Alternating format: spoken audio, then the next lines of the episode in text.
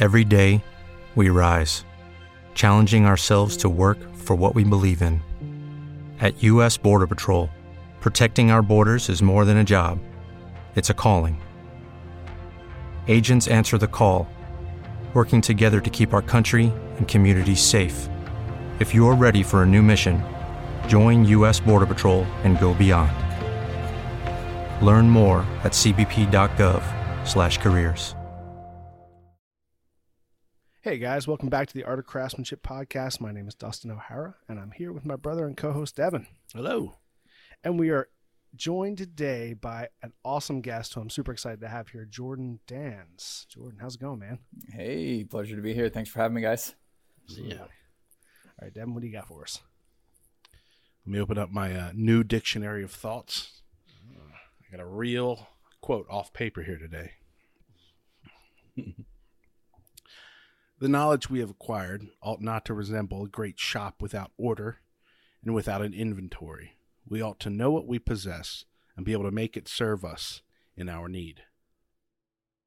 Oh,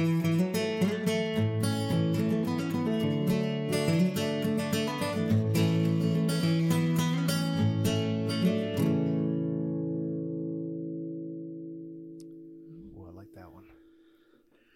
That's uh I've I've always I've I've never been the cleanest person just in general, but in the things that I do, my hobbies, you know, like I'm an artist and a painter. My studio is always almost always clean and immaculate. Everything's orderly, and my shop is almost always that same way too. Now, obviously, it's not perfect. There are people who have really super clean shops, but for what I have, I try to keep everything orderly because it's really important to know what you have, to know your like what ammo you have. You know, to be able to see everything and get to it. And I still struggle with that. Like I'm like, where did I put this thing? And you know, like especially after I cleaned my shop recently. It was like a real dagger trying to find stuff. I was like, wait, where did I put that thing? I know I put it somewhere, but I cleaned it up. Yeah, I, I, I just like the idea of a great shop without uh, aim, kind of. You Right. know, it's just like a, yeah, they're just talking about a, a, a human, a great mind without a focus. Um, Jordan, I thought of you because you had um, said that you got refocused into knife making, and that's what a great thing, and what a um a perfect thing to just focus your energy on and like a, a very specific thing like cool i can do this. I know i need this gear. I'm into this. Let's go ahead and and put all our energy towards it or you know a good bit of it. Yeah, and you know, it's funny that quote it makes me think about just inventory in general. And for me, it's more like material, you know, material mm-hmm. for knives. I buy so much material, handle material, you know, liner material, mm-hmm. pins, all of this stuff. And it wasn't until I actually started like keeping track of that stuff in QuickBooks that I realized, you know, how much material I had that I just was never using. yeah, right. you buy stuff and then you know you, you you do these custom orders and people tell you what they want you go out and buy what they want and you're sitting on you know hundreds and hundreds of dollars worth of material. And so yeah it's just it's madness. Especially with uh with knives and handle scales they're so small you know relative to a to a piece of wood that you like want to have. It's like buying a um a paint stir and being like all right i got one of these and now i got the whole board left Right, yeah. yeah, buying a whole yeah sheet of plywood for one paint stir.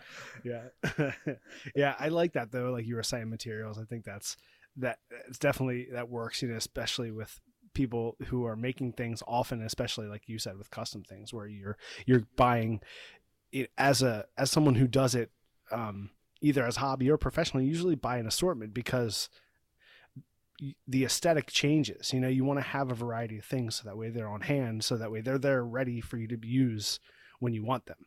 You know, so you're not going to buy like one pair of black G10 handle scales. You know, like if you're going to get Right. black G10, you know it's black G10, right? So you might buy like 20 pairs or whatever. You know, you'll buy like an assortment so you have it. And then, like you said, yeah, I mean, that can get out of hand quickly. I mean, that's just like anything, you know, anything that you're into. If you're not really keeping track of it, you just, you buy it because it, it, it excites you and it, you know, and you know, you have that variety. Same thing with tools. You know, I often will, I'll like be at a yard sale and I'll see a little screwdriver that just is kind of interesting, maybe a vintage looking screwdriver, and I'll pick it up and I'll buy it and I'll bring it home and I'll put it into my, you know, drawer of 50 other little random vintage screwdrivers. I'm like, man, I got to go through and figure out what I want to do with all these because it's getting a little crazy. but, but just in, in your guys' defense, if you see a antler or a piece of wood or, or some type of mm. uh, acrylic or something that you like, it's it's hard to pass that up. Like, oh, this is perfect. I, I got to keep this around because you guys should should know what what is good and what's going to come in handy later. Yeah, yeah, I like that. yeah, I agree. I think it's good to have that. Uh, like I said, kind of that inventory of things of supplies. I always think of like Adam Savage's uh, cave. You know, he's just like make sure you have a, a few of everything because you never know what you're going to need. You know, you want to be able to have it on hand, or uh, or what's his name, um, guy from uh, uh, Fireball Tools, Jason from Fireball Tools has like a whole hardware section in his in his like you know in his shop where he's just inventing things that's just completely full of every screw and nut and bolt and you know washer that you need. It'd be fun. so, Jordan, have you uh, filled up your your workspace or your garage yet with with all the all the scales and stuff. yeah, I mean, my my poor garage, my poor wife. Actually, we used to park her car in here. Uh, yeah, um, actually, I go ahead, go ahead, go ahead. I was I was just gonna say it, it started as one side of the garage with a table, and then it then it became two tables, and then three, and then I was running out of room, so I started putting tables down the middle of the garage, and that's when she got kicked out, and it's just it's just madness in here. I was I uh Devon sent me a message the other day. He says, Does Jordan have a YouTube channel? And I was like, I don't think so.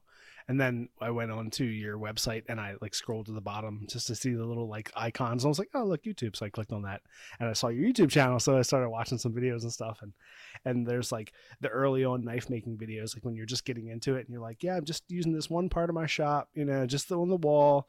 The the middle of the garage is open for my wife's minivan, you know. And then yeah. I watched like your most recent one and you're like working on one side and then you turn around, you work on the other, it's just benches down the middle of the shop, the garage. I was like, yeah, that changed quick.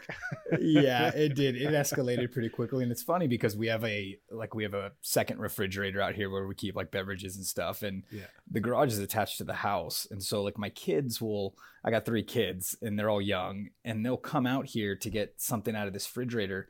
Well, if they're barefoot, like th- there's been a lot yeah. of times where they're getting mm. some sort of like you know metal shard in their foot yeah and so they've gotten to the point now where they'll they'll like come into the kitchen and be like, "Dad, did you grind today?"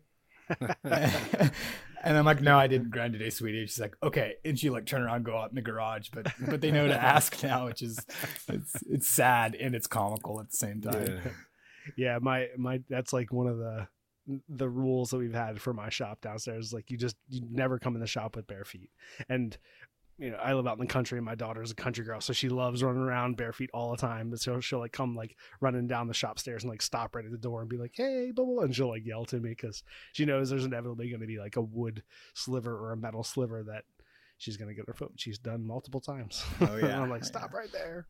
Um, so before Jordan, before we get like your uh, your beginning knife story, um, I just want to say in honor of you, I am every uh, podcast I pull up a photo or painting to look at, so I'm not just staring at my monitor and just watching our levels, you know, bounce.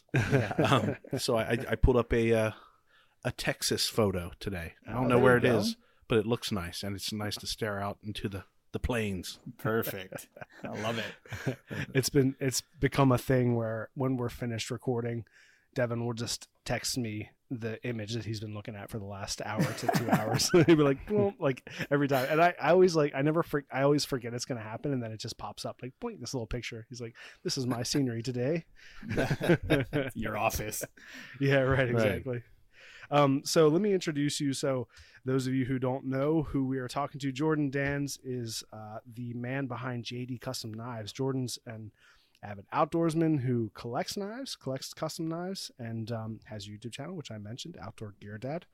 Um, and then you've been using that for the last couple years to actually show and talk about your kind of knife making journey and documenting that, which is really cool. So just tell us a little bit about more about your journey, like how you got into knife making. Um, who were the people you were looking at? I'm not saying that to gloat because I know we've talked many times. You told me how like you've been watching our videos and learning, but Yeah. I know you've taken that a lot further than I have, and you've like reached out to a bunch of other people and learned from a bunch of other people too. So yeah cool. Yeah, I mean, I never it's it. I never thought that I would be at this point. Um, and you know, it, it's it's one of those things where I kind of stumbled into knife making, and and I had mentioned this to to you, Dustin. You know, a few years ago, um, and, and not to get all personal and stuff, but it's it, but it's a it's part of the story. Is Yeah, absolutely. yeah, I had came to the realization that I was that I had a drinking problem, Mhm. and you know I, I wasn't ruining my family yet, or I didn't, you know I wasn't getting DUIs or anything crazy like that, but it was it was getting excessive and it was getting to the point where it was out of control. So um, I went, I got help, and I stepped into stepped into recovery, and and that was amazing, and it was great, and it's you know it's been an incredibly awesome journey, and I'm I'm so grateful Yeah. for that, but it's like one of those things where when you have all of these relationships that were built around you know going out to the bars or sitting in your mm-hmm. garage drinking and, you- and you know you, you've invested all this time in that and that lifestyle and then you take it away it's like well what do i do now you know it's like you're sitting yeah. around and you're like well, i got nothing to do so it was it was really like the perfect time to find a hobby and i've been i've been I've been collect not I wouldn't call myself a collector. I like outdoor knives. I like bushcraft knives. I like fixed blades, and I like them from custom makers. Um, And so I, I have a good collection. Um, and I, I don't know. One day I was just like, I'm just going to try and make a knife, and I had literally the only thing I had was like a Dremel and like a drill. Like that's all I had, and I had this saw blade, and I drew, you know, what looked like a knife onto a saw blade and I used a little cutoff wheel on the Dremel to get it out. And I didn't even have any, like I had like a scrap piece of two by four that I, I don't even remember. I think I used a hacksaw to cut it. And Nice. um, the best part was I didn't have any pins. So like I took one of those wall hooks that you like hang stuff, like you screw into the wall and you hang stuff on and I hammered it flat Yeah. and then I cut it. nice. And I made this prison shank looking knife. and uh and I was hooked. I was like, yeah. I can I can I can do this better. And it's just I just transferred all of that all I just transferred basically from one addiction to something else. And it's just been and you you can see it in my YouTube from the you know the little corner of the shop to now, you know, it's taking up the whole thing. It's just Yeah. it's, it's asinine. it's Well, awesome. before before like 2019 when you kicked it into gear did you have did you do other like were you a craftsman in other ways or a handy guy because i mean your the progress from there to now is crazy your stuff now is it's gorgeous so what, did you have a background in any any of that type of stuff No, I mean, and honestly, like, contrary to popular belief, I still have no idea what I'm doing, you guys. Like, I, um, I mean, thank God for YouTube, and honestly, like, that's that's why this is kind of a surreal moment for me because I remember after I made that that band the um the saw blade knife, Yep. I started looking on YouTube and. Like one of the, you know, I found all these great videos, but the problem was they'd get to a point where they'd like walk over to their two by seventy two grinder, or they'd or they'd pull out this surface grinder and start you know flat and i'm like i don't i have a dremel and like w- w- i can't do that Right. and then i stumbled across your guys's uh, file knife video Mhm. and like watching you anneal it in a fire pit outside and you were using like a harbor freight 4 by 36 and like yep. and I was like, okay, well, and and you, I think you were even using, you know, an angle grinder for, and I, I just started looking this stuff up, and I was like, there's a Harbor Freight right down the road. I can get this stuff for like less than a hundred bucks, and I can Yeah. be, I can be rolling. So, um, th- but to answer your question, no, like I, I wasn't, I've never been a craftsman. Art, art and creativity runs in my family. My dad's a commercial illustrator. He can build anything. I mean, he he Oh, cool. builds all kinds of stuff. So I- I've known that it's there's some gene in there. I guess it wasn't until knife making that I actually discovered, you know, and tapped into that a little bit more. So Mm. yeah, Yeah, one of the things that I I always what any any knife maker knows the the the distinction between a uh, you know, kind of a, I guess I don't want to say like a bad knife maker and a good knife maker, but like the the different the def the difference between someone who has an innate ability to create good looking knives and someone who doesn't is that like the fit and finish and like the symmetry and all these things that you you don't you take for granted until you realize that sometimes people are doing this by hand. You know, like when you buy a chef's knife from a store, that handle was ground by a machine, so both sides are symmetrical. You know, they're both three eighths.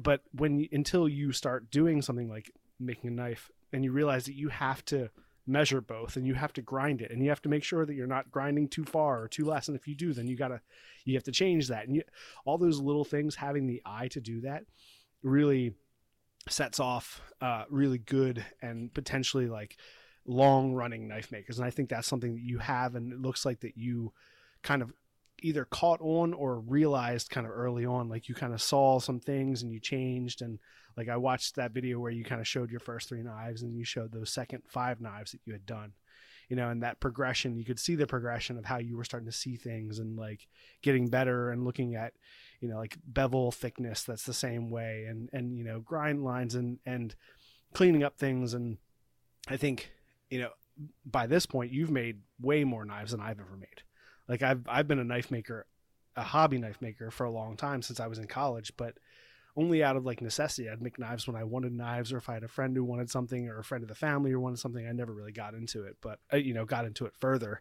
but i knew that it was something that as an artist myself, I knew that I could do it and I could make it look good. And it was important to me that they look clean, you know, and that like there weren't any gaps in the handle scales and that everything was as flat as possible. But same thing when I look back at my early knives, they look like everyone's early knives. You see all like the gaps and stuff. And I did the same thing. I used, you know, like a Dremel to cut stuff out, and I used a grinder and files to put on bevels, and yeah, started your, the same way. Your early knives look like my only knife, which was the which was the Dremel knife that I did. with you, Dust. Yeah, right. And that's how I burnt a hole in my sweater that I still wear still for wear. for that the Ravens hoodie that I the dirty one. Jordan, what um where did you get the idea to do a knife from a circular saw blade? Did you just like look that up online? Yeah, I don't remember. I mean, so I I've been a pretty active member on bushcraftusa.com, mm-hmm. which is, mm-hmm. you know, the bushcraft forum is pretty well known. And Yep. There's always people posting stuff that they made, and I think I had seen at some point people posting, you know, pictures of knives they had made out of circular saw blades, and you know, I just happened to have one laying around yeah. that it, it guess it just made sense. Right, right on. Yeah, because I, I started the same way, and I think I must have just looked it up somewhere. It would have been in like 2000 and I don't know, maybe 2003 or something like that. I looked up online. I think I was I was looking for a knife to go backpacking with and didn't want to buy something expensive. Didn't have any money. I was in college, and so I was like, oh, let me look. And I forget where I looked, but I did look online, and someone was like, yeah, you can use circular saw blades because they're already heat treated, and for you know a beginner knife, it works perfectly fine. And and sure enough, you know, they, they it's a great way to start. And it's actually why I did that video of uh, you know showing that process because it's a very doable process for anybody who wants to get into knife making and you can yeah. make a knife that like it'll hold an edge okay you know like you right. could go out you could use it for a weekend come back sharpen it back up and it's back to usable you know it's not great yeah but, you know for for feeling that like uh, that sense of accomplishment from making a tool like that that's like historic you know prehistoric this tool that have, has been part of man's existence forever and being able to make one yourself and like go out and use it and that's a cool feeling. Yeah, I actually I still have my first. Well, actually, I think I still have my first three knives. Um, nice. Um, and I and I do. I mean, I love looking at it. I mean, it, the, the thing I love about knife making is just that you can never be perfect. Like I'll never mm-hmm. turn into a machine. You know, like right. every single knife. The only thing I can guarantee on every single one of my knives is that they're not perfect. Yeah. You know, there's yeah. there's some element of of human error in there. Something's off, and whether the right. customer sees it or or they don't, I know it's there, and and it's just like the the constant drive to make the next one better than the one before is yeah. it's it's just what right. keeps me going with it and th- yeah. and that's what people look for is if they get something from you or, or from another maker, if they don't see like the the maker's hand in it, they're disappointed. It's like when I went looking for Amish furniture, and it all looked like IKEA, and I was like, Right. well, what's the point? Why am I paying three thousand dollars for an office desk if I can't even tell? Like I don't know who made it. Right. Like I wanted to see the hand. The same thing. It's like with uh, with like great music.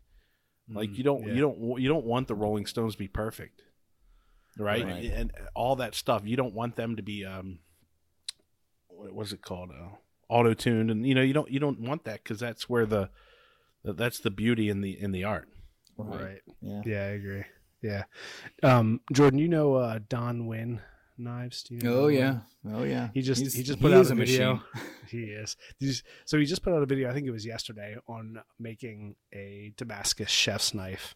And I think, as far as I know, and don't quote me on this, but as far as I know, up until this point, he hasn't really made much Damascus. He just uses monosteel, um, but does like beautiful work and super, you know, just attention to detail is ridiculous. But he made this video of doing this Damascus knife. You should watch it. It's really funny. But he he makes mistakes throughout the video and just is like it just makes him seem real. You know, like, oh yeah, you are a real person. You're not just this like machine that does like perfect, you know, faceted handles that are exactly right, everything around. You know, they all do turn out that way, but the mistakes are just there in the process. Yeah, I Like think I saw on his Instagram he was like using a power hammer and it like snapped something and he just like stared at the camera like, uh I, I forget what it was, but y'all have to check that out.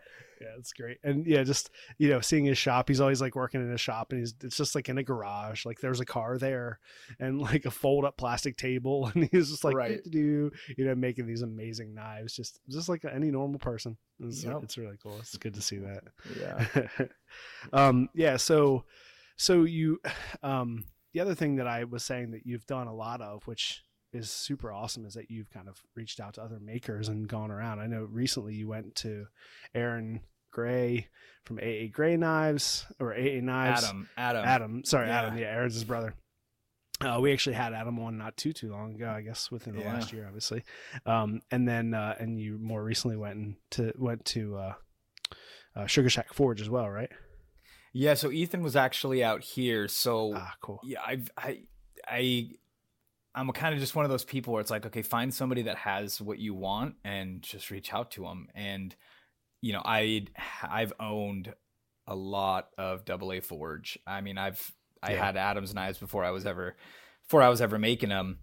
And uh, Ben Orford is another one from Craft Lab Knives. Yep. And uh, yeah, and so I when I when I started making them, you know, I just made it a point to reach out and ask for help. And um, I don't know, it was probably about a year ago. I don't know. Oh, I know what happened. I was on Instagram Live one night and I see Double A Forge join my Instagram Live. And I'm like, Nice. like this is like, you know, one of my one of my guys that I look up to, right? And so he started he started engaging through the Instagram Live and we carried that conversation over after through like messaging and stuff and built a you know a pretty good you know friendship just through talking about steel and stuff like that. And you know i finally i was just like hey i'm i want to buy a flight. I'm gonna come out. I'll get a hotel so i'm not bugging you and your family. I'll show up at your shop first thing in the morning and i'll leave when you turn the lights off. I just i'll sweep i'll do anything. I just want to learn. Nice. and uh, and Adam was was gracious enough, him and his family, to have me come out, and I spent a week out there. Um, I mean, just like literally show up at seven a.m. and there were some nights we weren't we weren't leaving till after eleven, and just That's crazy. I mean, just the amount of information I consumed off of him, and and you know, he's still just one of my great buddies. I talk to him almost every day, and um, just learned a ton from him. You know, you know, That's it, cool. would have been great if you went and then he, he just finds out that you're not a hard worker and like you're trying to leave at like two. Yeah, Kind of, kind of hungry. Like, oh, are we done yet? Like, is it? this guy Jordan came down and he like three hours in he didn't want to work anymore. It's weird. he just ate all my food. Yeah, what a Right, exactly. jerk. yeah.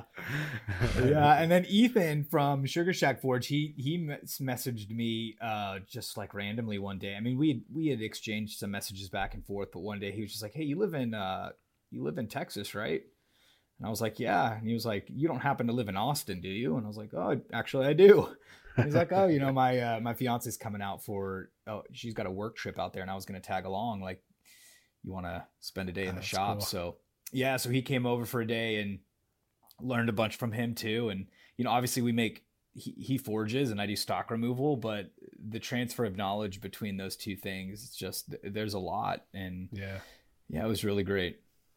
That's awesome.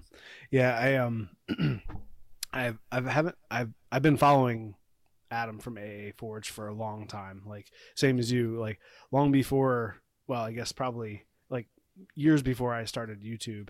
Um, just seeing the stuff, you know, on Instagram, and then just just awesome stuff. I love his work. And then I more recently started seeing um, Sugar Shack Forge's work.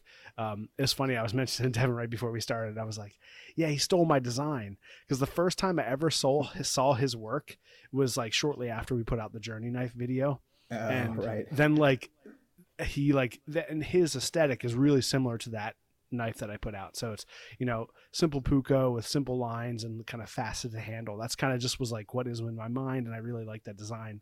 And his is really a similar aesthetic. And it, I, I know that he has like, and I've looked back past this stuff like earlier on, but it was, it was just the right time that when I, sh- when it like popped up in my feed for the first time, I like showed my wife, Nicole, I was like, look, I was like, this guy made like my exact design.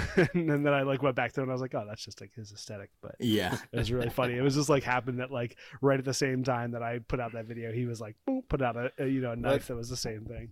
That's that's that's like the same thing that happens to us and people accuse us like or whatever you know you make a piece of content oh, yeah. like hey we want to do a hammer or something or we want to do this or or and then someone of course a huge channel in front of you will come out and do a hammer a week before right. like, oh, now we're gonna put it out, and every, everyone's gonna think we stole, even though it took us a month to shoot. yeah. Right. Or or we'll put out the video like the next day. They're like, oh, you you copied them. Right. I'm like, no, yeah. we didn't shoot and edit and do the whole video in one day after we saw it. we literally can't. Dustin changes outfits ten times during the video. Right. yeah, that's it is. Yeah, it's the same thing as like yeah, you get a new vehicle and you start seeing it everywhere. Yeah. Right. Ah, like, oh. Yeah but i love i love his work. It's super cool. So that's that's awesome. Um yeah. so you said you're from austin but you don't have or at least you live in austin. You don't have a like a texas accent at all. No so i'm here yeah, no so i'm uh we've been in texas for a little over six years now. I grew up in California, uh, up in Northern California, which is where my my entire family lives, and met my wife in college. We were living in LA at the time, and we just kind of progressively got further and further south in in Southern California, and then I was like, we got to get out of this place, and uh, so we came to Texas. Yeah, so we came to San Antonio first. I, I took a job out here, and we we moved out to San Antonio. We were there for a year, and then a job relocated us up to up to Austin, which is where we've been for you know a little over five years, and um, and we're actually um, on the final stretch, closing on a house out in the country on some acreage with a 1400 square foot shop. And uh, nice. Yeah, really. I mean, just beyond blessed for this whole situation and really excited awesome. to not have to have my kids walking through barefoot and just having a dedicated space. so get stabbed in the foot just because they want a, a fresca. Right, exactly. Yeah. So. Um, so you you you went to Austin before it was cool to go to Austin. Yeah, we we we beat the mass exodus out here, and we actually came out to Texas to actually embrace Texas and right. uh, not change it. In right. fact, we wanted it to go even further back to the way it used to be. But um, yeah, it's um, Austin is uh, it doesn't feel like Texas. It doesn't feel like mm-hmm. Texas at all. Yeah, right. So so I want to um so you said you had some AA knives before you started making. So were you a collector or did you just have a few uh few high price knives cuz it's not for someone a non-knife enthusiast to own a, a bunch of those knives for, you know, as expensive as handmade knives are. Were you into that for a long time or what's the deal? Um, so I got introduced. So I was I was a like I was a big backpacker, and mm. I mm-hmm. got introduced to like this concept of bushcraft and like mm. you know using nature rather than just being in it. and um and so that's when I got on Bushcraft USA and I was on this forum and right. that was like my first real exposure to full tang fixed blade knives. Like everything had been kind of smaller folders and, and things like that. And and that's when I was introduced to like Adventure Sworn and Double A Forge and Ben Orford yeah. and all of these guys. And so I started buying some and like everything in my life, once I find something I like, like there's no stopping me. So I mean, yeah, there was there was a point in time where you know, I was probably buying at least a knife a week. I mean, I'm still, I mean, I bought three AA forges this year, you know, like I bought one last week from Adam. I mean, you know, I, I, I like, I like knives, but I also, I also tell people like I buy the maker. I don't right. necessarily buy the knife. Like I form, like I like buying Josh Smith stuff from Montana Knife Company because I really, I value what he's doing and what he stands for. You know, I like Adam stuff. These these people that I'm buying knives, like there's a history there. And so I'm not right. just owning because anybody can really I mean, look at I, if I can make a knife, anybody can make a knife. Like I Yeah. And yeah. so knowing that, like what's the difference between, you know, this this full tang and this one? It's right. it's the person behind the grinder. And so right. that's kind of what I try to do is I just my collection now is thinned out and it's just all people that I respect. Right. What do you do? Do you, you sell them back like through bushcraft forums or something or? Yeah, at the time. So now I'm not like I'm not sell I'm not selling anything back anymore. Like I'm right. I'm now at a place where I'm only purchasing stuff that I know I'm going to hang on to. Um, right. But yeah, for a long time, like there's a, a trade blanket on that forum where you can okay you can you can trade, you can sell, you can do all of that. So I mean, I would I would get a knife, turn around and sell it in two days, mm. you know, and then buy another one. Um, huh. So yeah, it's a slippery slope, but I learned a lot. That's the thing. It's like that's yeah. I learned so much about the design and what makes a good mm. knife and being able to just hold these different knives even if i wasn't going out and you know batoning it through a big log right being able to just experience that knife and see what i liked about it mm. see what i didn't um, it, I think that was really kind of instrumental in my knife making journey was just being able to have mm. so much exposure to those. Yeah, no, I 100% agree. I mean, there's as with my my background mostly in art and painting, and you know, knife as a hobby, like going to a museum and seeing paintings in real life that I've seen in in books or you know in in magazines or whatever, or I know through internet searches, you know, there's something completely different about being in person with it. And the same thing with a knife. When when I hold a knife from someone else, it really is a moment that you can learn from that because there's there's like you know a taper tang or a hidden tang or a full tang they're all going to feel different in your hand you know like the weight you're going to have fr- front weight or back weight or you're going to have thickness? And until you hold other people's knives and you you feel their aesthetic it's really hard to understand those different things even as a knife maker where you make a variety of knives. You know i think that's important and i i really i i I think that's really cool that you've done that, and I haven't done that nearly as much. And I think that'd be cool. Even something like going to Blade Show and being able to like pick up different people's knives and having all that experience in one place. That'd be pretty cool. Yeah, I'm gonna have to leave cool. my wallet at home this year for Blade Show. Uh, it's gonna be tough, but you know what? I mean, honestly, like I also think it's what it, it's one of the it's one of the factors that drives me personally to continue to try to get better with knife making because I can't tell you how humbling of an experience it is when you know, I will. I think I've I've done my best work on a knife, and I'm and I'm imp- I like I like it. I feel good about it, and then you know, a knife I bought from Double A Forge shows up, and I pull that out, and I'm like, okay, back to the grinder. Like I got to keep working. And so you know, yeah. you surround yourself with the people that uh that you look up to, that you you know that you want to be like, that you want to create like, um, yeah. and you know, eventually, you know, fake it till you make it, right? yeah, yeah. no, I no, I think that what a great thing. I didn't even think of that. Someone, it's like you you went the knife route that like Quentin Tarantino went the movie route because he was around, like he worked at a movie store and he just ingested movies constantly, all the greatest movies. And he knew all about them. So you're just constantly, you know what it should. You have a good focus on what it should be how it should feel. Mm-hmm. That that's like invaluable. What a, what a what a great thing to do. And then if you're trading them back and forth, you have so many in your hand.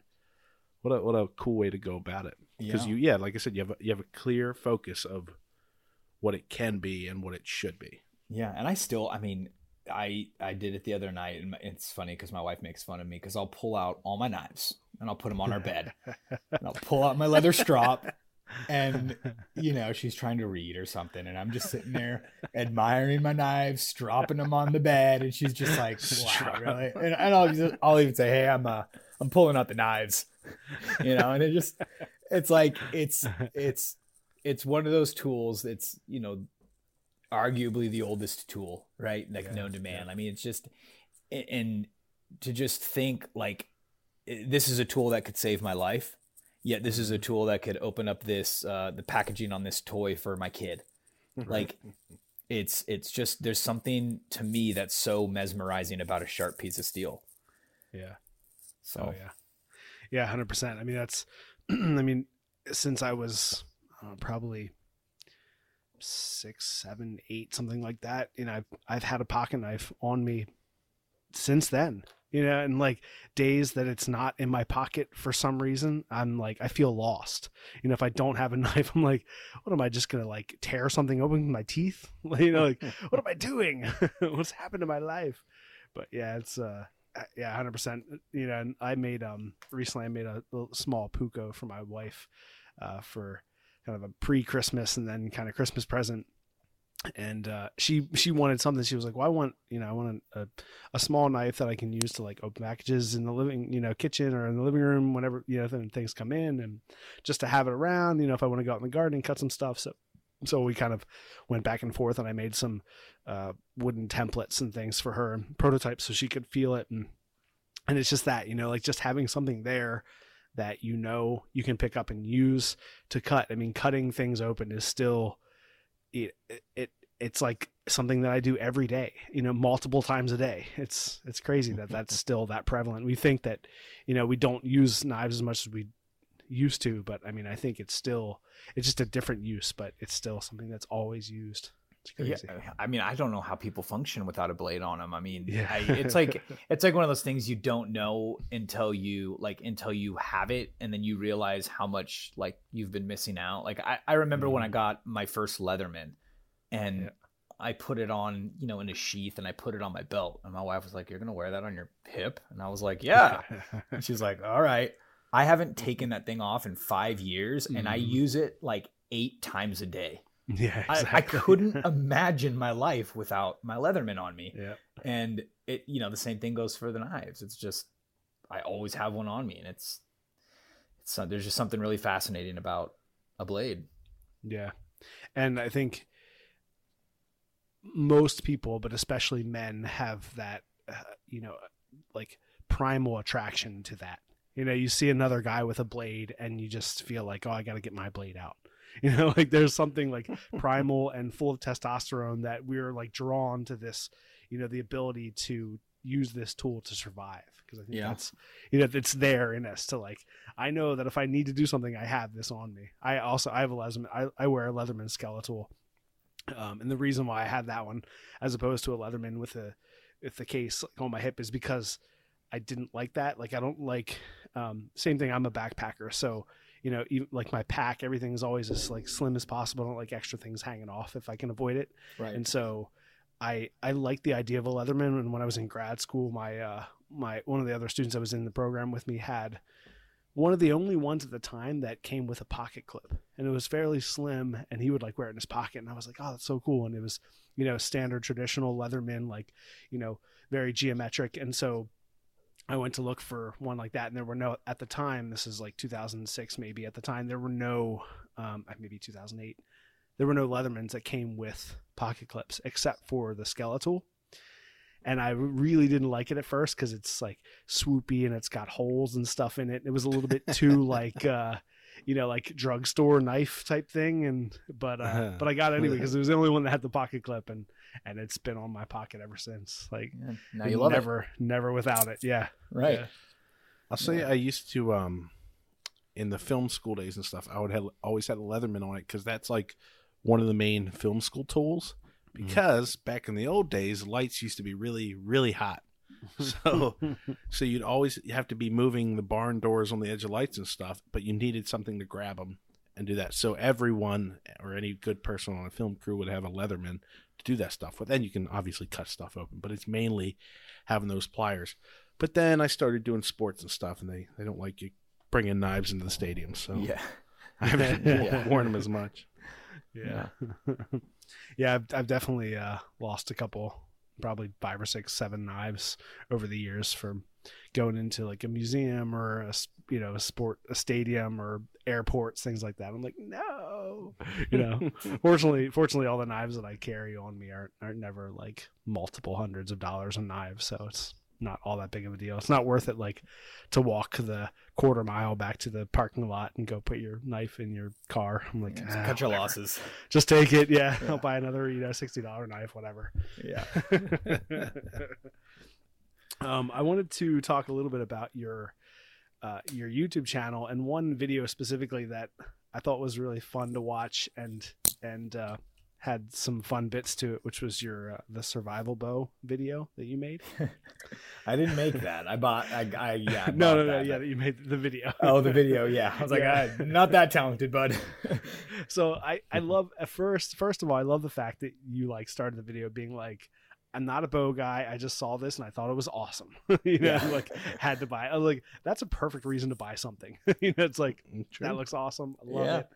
Um, and uh, and I like as you were you're like putting it together and you talk about how the the hinges have to hinge out a certain way and so you have to flip the thing over and you like you unhook the one side and you swing it around and then you hook it back in backwards you know and Yeah. you were like and then you're like oh i did it wrong on camera like before that i was like you just put it in backwards isn't it still the same way i'm like watching Yeah. you do it and i'm like am i wrong but it was it was great because you know like as a as a bow maker and someone you know someone I, I shoot bows not super often but i have in the past you know it was it was fun watching you be really excited about this thing that is like a knife like this primal thing like i Yeah. can shoot an arrow out of this bow even without without like just just because it was awesome like i was like that's right. so much fun you're like i know i'm doing things wrong and i'm sure you're screaming at me for it but i'm just having fun shooting Yeah. into the fence and stuff yeah Yeah. so have Um, you done anything with that since No, since I mean, so I haven't done anything with the YouTube. I mean, honestly, like I,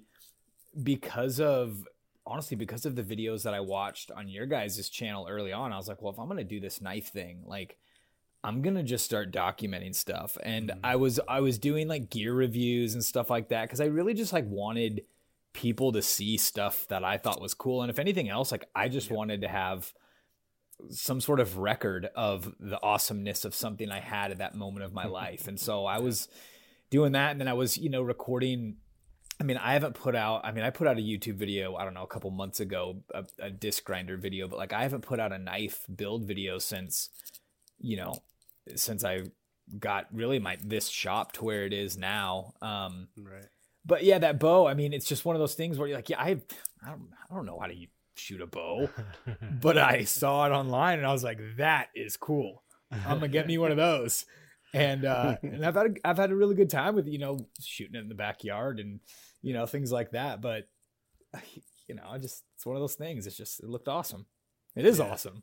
yeah that uh I, I felt that through like I, i've watched several of your videos now and and i felt that in each of the videos that you were like there was something honest about what you were trying to say or do or show you know it was like like you're you did some like gear videos where you're just talking about like not everyone can always afford the most expensive gear not everyone needs to because not everyone's going to be going backpacking all the time.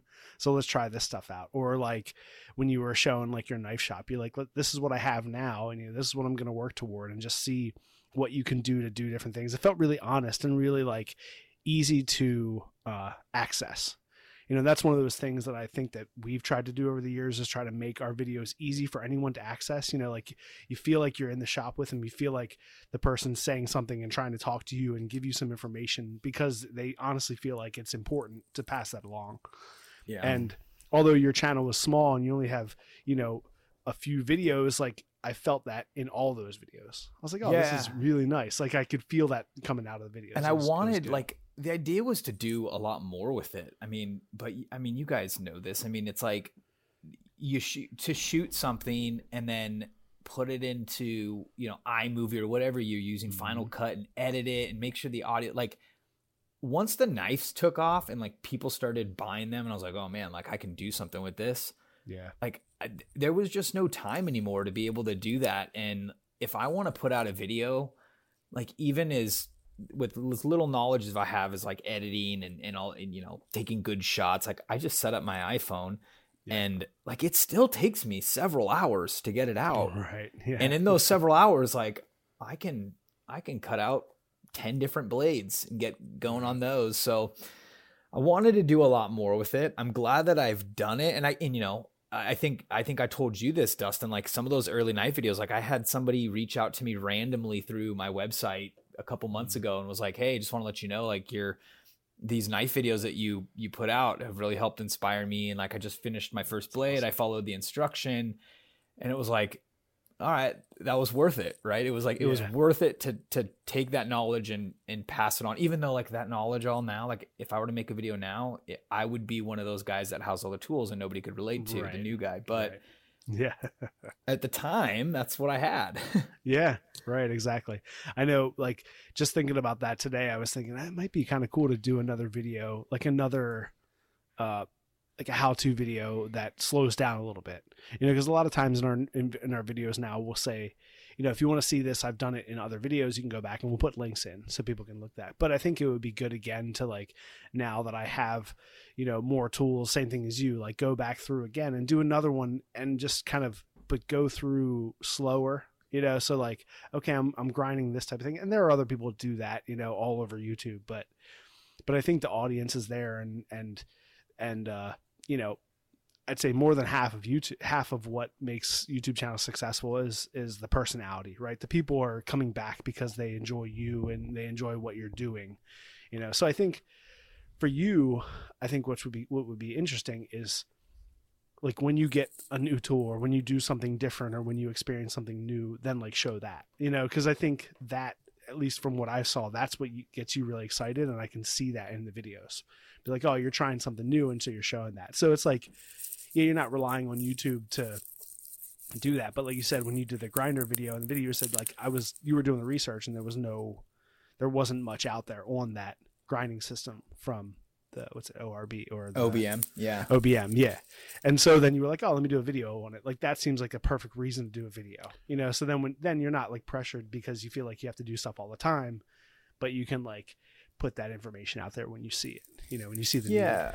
And you know like i i shifted to instagram live yeah. because i what i wanted was one of the issues that i really hated as a buyer was the fact that when i would order a custom knife I never felt an emotional attachment to that knife until it arrived at my door and I created emotional attachment with mm, it. Right. one of the things that I really wanted when I you know, when I actually formed like JD Custom Knives and made an Instagram page and kind of went like official with it was I wanted I wanted customers to be able to see them be made.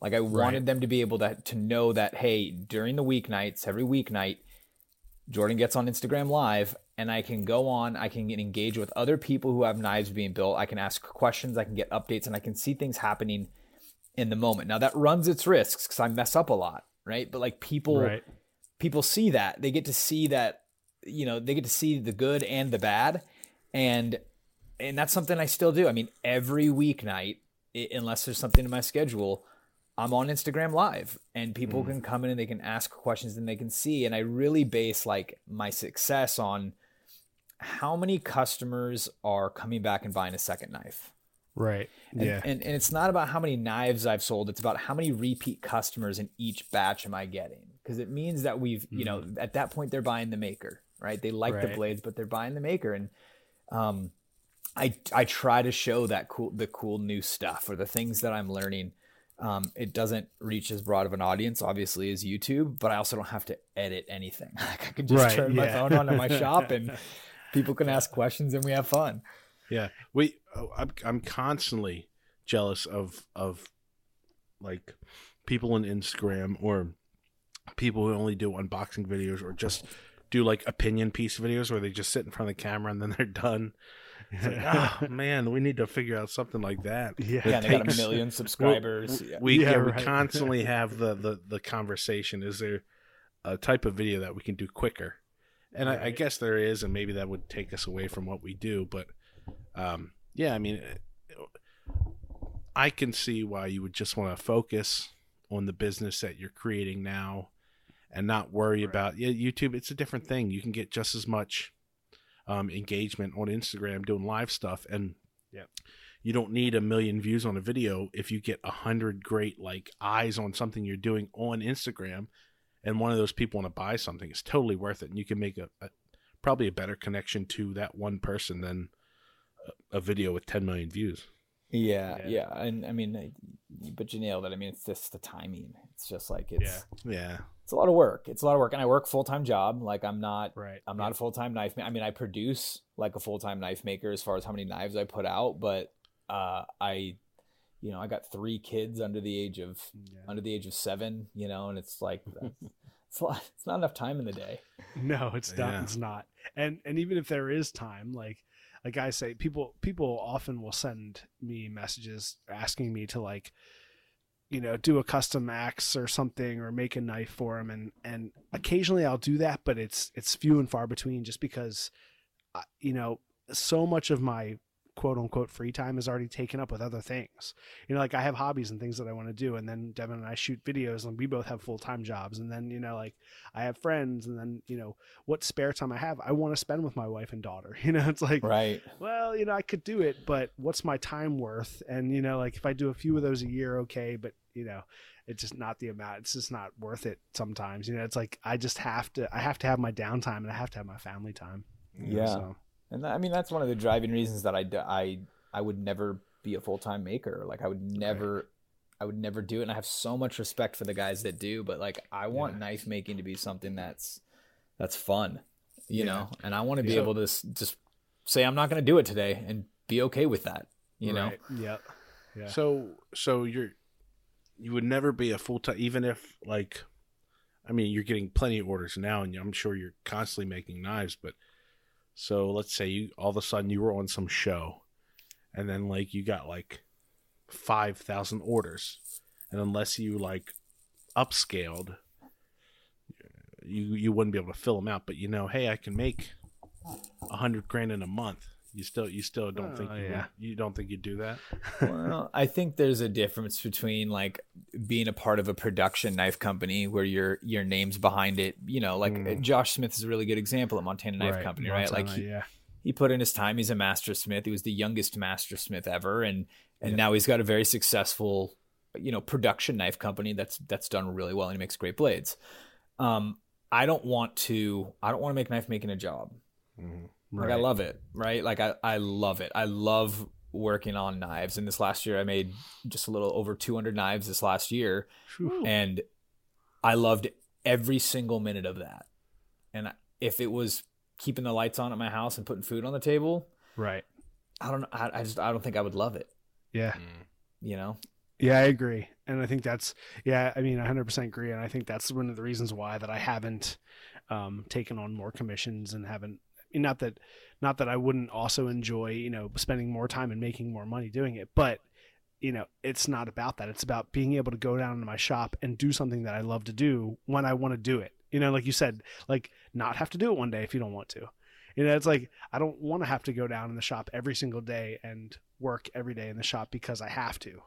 You know, like I'll Mm. probably go down the shop every day anyway, but because I love it. because that's like that's my as you know, and I see that. That's why our channel is called the Art of Craftsmanship because I see that as my studio as much as my like art studio that I have upstairs that my wife and daughter and I all use. You know, and that I'm actually sitting in right now, which is just full of art supplies and junk and packed full of stuff. This is my uh, my landscape that I look at every time that we're recording the podcast.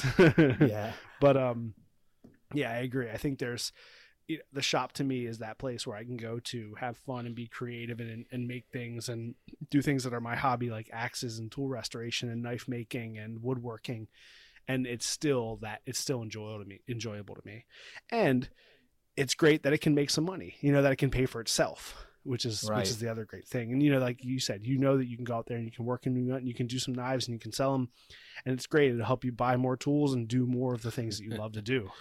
Yeah, Right. Jordan's Jordan's just trying to make knives to recoup some of the expenses he's he's got over the Spending years. knives. well, it's funny because like the other day, like I I sold like four or five knives, and then I turned around and bought six. Like it was literally just a transfer of funds from my bank account to other people's for for knives. But you know, to kind of to go back to your point, Dustin, like I, you know, yes, I I take orders, right? I have a cust like I have you know a, I have books and I have orders in there, but I don't I don't take any money until the knife is packaged and ready to ship, and I never Mm. will. And I Mm-hmm. do that, and I'm very intentional about that because a I don't want to be in debt to anybody, and even Right. if if I've taken any money from you up front, now I owe you a knife. Yep. But Yeah. even if you're on my you know my order list, until I've taken money, like I don't actually owe you anything. Like I've told you I'll do it, but it's on my time. It's when I want, and and and if I want to say, hey, you know what? I've decided I'm just not going to do custom orders, so you know I'm not going to be able to get to this. I'm not Right. having to refund anybody. They're not feeling like Yep. they're out money. They're not bugging me about when is it going to show up and when is it going to be done. Right. You know, I just I I've resent I've had some sort of resentment towards every job I've ever had in my life, and I don't want knife making to be that. And I don't think it would be any Yeah. different if it was full time. Yeah, yeah. I think that's a, that's a huge part, a huge point too of of you know taking even if it were like a down payment. Yeah, then you then you owe that person something, and then it's no longer a, a thing you enjoy doing and that you want to do because you love it. It's because you have to do it. You know, and yeah, I think that And- transition is that's that's a tough transition. That's hard. and they start to have like some say or you know yeah it's like anything once they're invested you once they paid you think that they they know they do have kind of some say over what you're doing. What i mean you can ignore them but they've already paid you some money. It's like um what's uh talking to some friends who do they work in production houses. When they edit and people you know they pay for these things up front and they pay a lot of money for videos and stuff but people who know nothing about videos or editing will critique them and their edits Yeah. like over and over and over and they have no idea you know well you think you could add this and you think you could change this like they just have that uh, yeah, because yeah, they're the client, right? So Right, you, you're, right. ba- you're like, you know, you're you're on the client's time. They're the they're paying for it, so you do what they they ask you. to do. you're Now, obviously, constantly yeah. I mean, if you have like a custom order, right? They're asking like, do this, this, and this, this. But again, like you said, Jordan, you know, until you give it to them, it's still yours. Right. You've paid for everything that it's that's gone into that knife. You know, your time and all the materials. It's still yours until they give you the money. You know, even though you're making it based off of what they want to do, what they want. You know. Yeah, well, and the other thing is, is like I don't expect them to actually. There's no expectation for them to actually buy it, right? Right. So I mean, Yeah. Things happen, and I, what I don't want is I don't want somebody to be. I don't want to put somebody in a financially like a, a hard place financially. So I mean, there's Yeah. been times where I've finished a knife, and the customer's like, "Look, I just cannot." Like this came up, Yeah. and, and, and honestly, nine out of times, ten times, I just ship them the knife. I say, just pay me when you can. Like Yeah. I've never been burned. Like I, I never Yeah. have been burned. But I, I'll tell you this: mm. if I do ever get burned, it won't be because of me. And Right. that's like I sleep easy at night knowing that. Yep. I'm, ne- I'm, I'm never, never gonna put myself in that situation. Yeah. So Yeah, that's that's that's big. That's important. That's really cool. You know, I, I think that that goes with everything that I've felt passionate about with any type of company or people. You know, honesty is key. You you be honest. You do it because it's the right thing to do, and because you're a good person, and because that's what's you know that's that's how humans are supposed to be, right? You know, it's like exactly. you're supposed to you're supposed to do one to others as they would have you as you would have them do to you. You know, the golden rule. Like there's something there because you should do it because it's the right thing to do. You know, and I as as a teacher, I often have that conversation with my, with my students. You know, and I'm a, I'm an architecture teacher, so it's not like I'm teaching like anything that has to do with anything with you know politics or right or wrong or religion or anything. But still, I'm like, why would you do that? Like that's not the right thing to do. One of the one of the biggest things I'll say to my students over the years that I've I've I've uh, found that has the most impact is when I tell a student that they're being a bad person, and they're like then it really hits home you know because you could call them a jerk you know kids all call each other whatever. But when when you're telling someone that they're not being a good person or that you think they're a bad person it like it makes a whole different you know.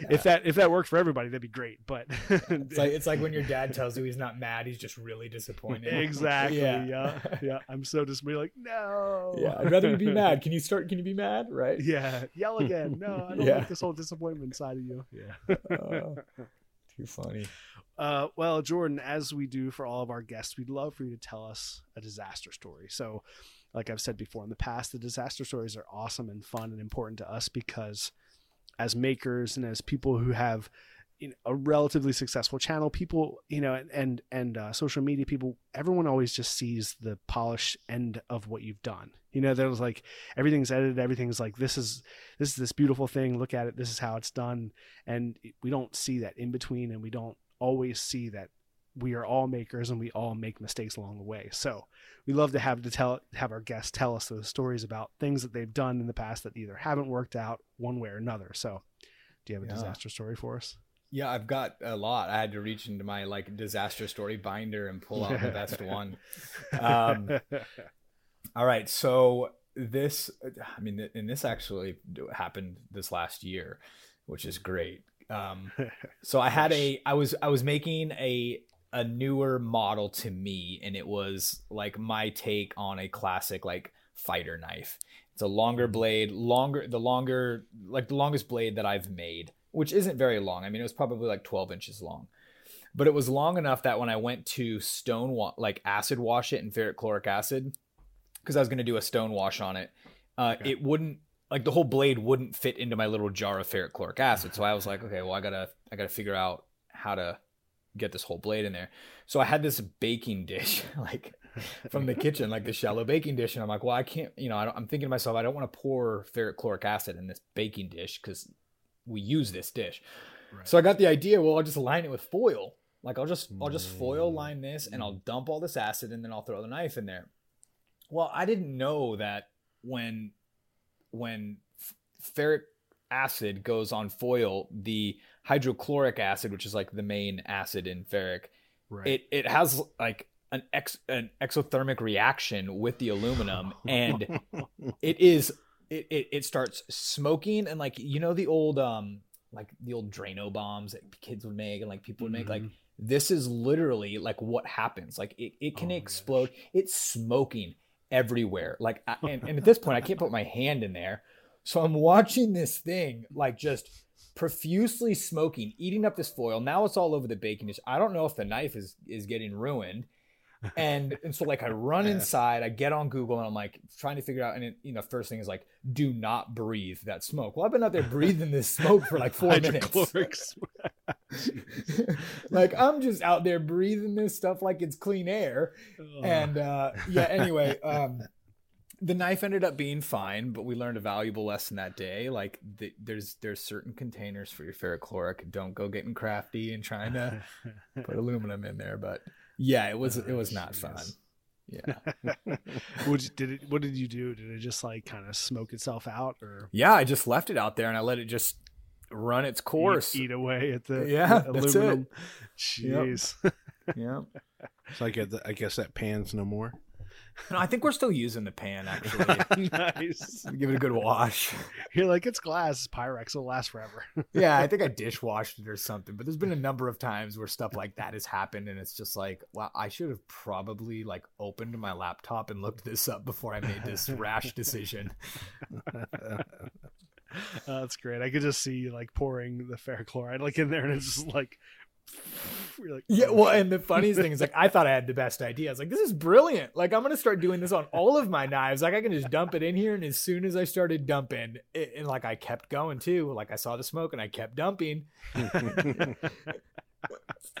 Uh, that's great. I guess that makes sense why everyone just uses PVC pipes. You know, like you just everyone uses PVC pipes. Yeah, well, actually, I got these really. I saw another maker that had this. Like you can go to, you can go to Target and you can get these. um plastic spaghetti containers oh, that hold okay. spaghetti and they mm-hmm. have a they have a lid with like a little like a little suction button to like lock the lid on yep mm. mm-hmm. perfect for fair oh, and they're like and they're like 14 inches tall because they gotta hold yeah, spaghetti right. right. yeah Yeah. That's great. Great yeah, exactly. Then you got that like yeah, the suction that's on top and Yeah, exactly. Yeah. If it knocks over, it's not spilling. You know, it's not. You at least have you've bought yourself a little bit of time before it starts spilling. So yeah. right on. That's awesome. Good job. I love it. So there you go, folks. If you if you if you're worried about making mistakes, just remember we all make mistakes. Go over and watch Don Wynn's most recent video, and you see all the ones that he makes. There's one point. I'll give one point away. He's like gluing up the handle, so he's like he's already drilled through the handle a bunch of times and like couldn't get through a bunch of spots because his drill bits weren't sh- like sharp enough, which I've done a billion Oh, times Oh, yeah. and uh and like then he's so he's got everything ready he puts all his pins in he's gluing everything up and he's like got one side on he's got the pins in and he's and he goes to put on the second side and as soon as he does it he goes oh no and he like takes it off and he looks over at his as the guy that's working with him he's like uh can you can you sand this this uh tang you know because he like didn't scratch it up or sand it at all yet it's like covered in epoxy and pins and everything he's like we gotta wipe the epoxy off now i didn't scratch it up I was like, oh, it's great. It's classic. you know, and who knows? That could have just been because it's like when you're trying to film YouTube and, and do something at the same time, you always get things screwed up. You know, everything always gets out of out of whack. But uh, it was just funny. It was like I've been there. It's good to know. Oh yeah. All right. Well, we like to finish up with some recommendations. Um, uh, Jordan, you have any recommendations for the listeners? Yeah, I got I got two of them, and I'll make them quick. Um, All right. I don't do any of my own sheaths. Um, I used to. Um, I do not enjoy leather at all, um, and so I partnered up with with two guys that I met through Bushcraft USA. Um, one does leather, and one does my kydex, and they are just fantastic guys. Um, they do incredible, incredible work. So. Uh, Sean is from Mountaineer Leather, and it's Mountaineer underscore Leather on Instagram. Does incredible sheaths, axe masks. I mean, you name it, the guys do it. I, I carry the wallet I carry every day. He made um, Right uses really quality leather and does good stuff. And then uh, my Kydex guy is a gentleman named Frank, and he is Jersey Devil Kydex, one word.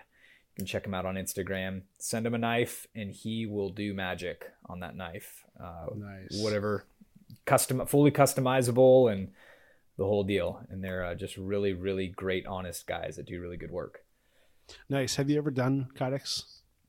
i um yeah i have a kydex press i've done it a couple times i actually did a little slip sheath for a little neck knife i made the other day um again one of those things where i just i do not i don't enjoy it Right. i just Yeah. don't enjoy it it's hard Yeah. it is hard. I say that about leather work. I like it's just not my favorite. You know, I like doing I, I like the outcome and I like knowing that I can do it. And again, as as a hobby knife maker, I it, don't- I only have to do it occasionally. So if I think if I got to like if I were doing what you were doing where I'm making, you know, lots of knives, like like you said 200 knives a year, I would probably do the same thing. I would look for someone else to do it because that's not the part that I enjoy. I just do it because it's it's got to be done. You know, it's yeah, like i mean okay you know Yeah. and i know i know i can do it and that's and that that there's some satisfaction satisfaction there knowing that i can do it and i will do it but uh i think that's it Yeah. invest enough time to to know that in a pinch yep like you can pull it off, but you're not going to pursue it, and that's right exactly and then you can support someone else who who can do it and does enjoy doing it you know Exactly. Right. Right. Right on. I can I can change my oil, but the guy down the street will do it for twenty five dollars. So exactly yeah right Exactly. Yeah. maybe I'll let him get dirty. Right. all right deb you got a recommendation Yeah. So I was talking to Dustin yesterday. I did a, one of these things where I just pulled the trigger. For a while, I've been looking into 3D printing stuff. Um, and kind of like, do I have a, a reason to get it? And there's all these things I thought I could use for it. Then, then like most things, I went to like, can we use it in a video? Like, how can we use a 3D printer? And then just the idea of videos with like, I don't know, a 3D printed knife or handle scale, stuff like that might be interesting to see, you know? And like you could do really cool designs and, and patterns that it would be really hard to do by hand. And just something different, you know, some type of weird 3D printed handle scales. yeah right So that's how I kind of sold it to myself. Like I, I can at least do that and make a video and we, we can get some content out of it. but there's also all these other weird little things and gaming things you can deal with, and you can like print out little like mini figures. And I've always wanted to do a uh, um, like a, a train garden for Christmas. Oh, nice. So you can print out. I mean, they have free all these uh, free documents where you just download them and you can print out like houses and stuff. Yeah. So I found one, uh, the Ender 3 V2. I just ordered it today and it's going to come tomorrow. Dang. Good old Amazon. there you go. so I'll be messing with that a lot and trying to get that right. But there's a um, YouTube channel I've been watching a lot. And this guy uh, um, just dealing with all type. Yeah, I think he's more of a gamer and stuff. So he does like like scenery for tabletop games. Uh, the the channel is 3D printed tabletop Okay. but he's just got such a good personality. The videos are really good, really high production quality. Um, he was just really good to to listen to and watch, and he makes all type of stuff, and happens to have the same printer I have now, so Oh, nice. I'm excited. But he uh, just good stuff if you're looking into 3D printed stuff and um, gaming stuff, I guess too. He does a lot of that. Yeah, that's cool. One of the things that I actually thought of and I wrote down at some point in some notebook was like, uh, because at, at our school I have a 3D printer, but before I was teaching the class I'm teaching now, there was another 3D printer in the building, and so I thought like it would be cool to uh, print out some type of you know like you said like a scale like handle scale blank with some type of recessed pattern in it and then fill it with epoxy you so you get this like clear epoxy with like a pattern underneath of it. So I thought that'd be kind of cool. So it might be interesting to to play with that. Something that it would be hard to do by hand. They Right. there was um oh I don't know like a year and a half ago I broke a little piece on my cheap Harbor Freight drill press and it was like the the little it was like a plastic piece that was like the stopper for the depth gauge. Yep. and I couldn't buy just that part. And it was a cheap you know drill press but I didn't want to have to go buy another one. And I Yeah, right. found like the 3D printed file on online. And so i just put something on bushcraft usa that was like hey does anybody have a 3d printer? And there was a guy like 20 minutes from my house that was like I'll, I'll print that out for you. And so he, he printed out two and i went over there. And that's that's been on my drill press for like over a year working flawlessly like those 3d printers i mean endless possibilities Yeah, Yeah. they're they're they're amazing. I was just going through. They have a bunch of websites where people put up free designs, and it Right. is everything you can think of, like tool holders and hooks and things to Yeah. hold this and that, and Anything, things for your yeah. for your drill bits.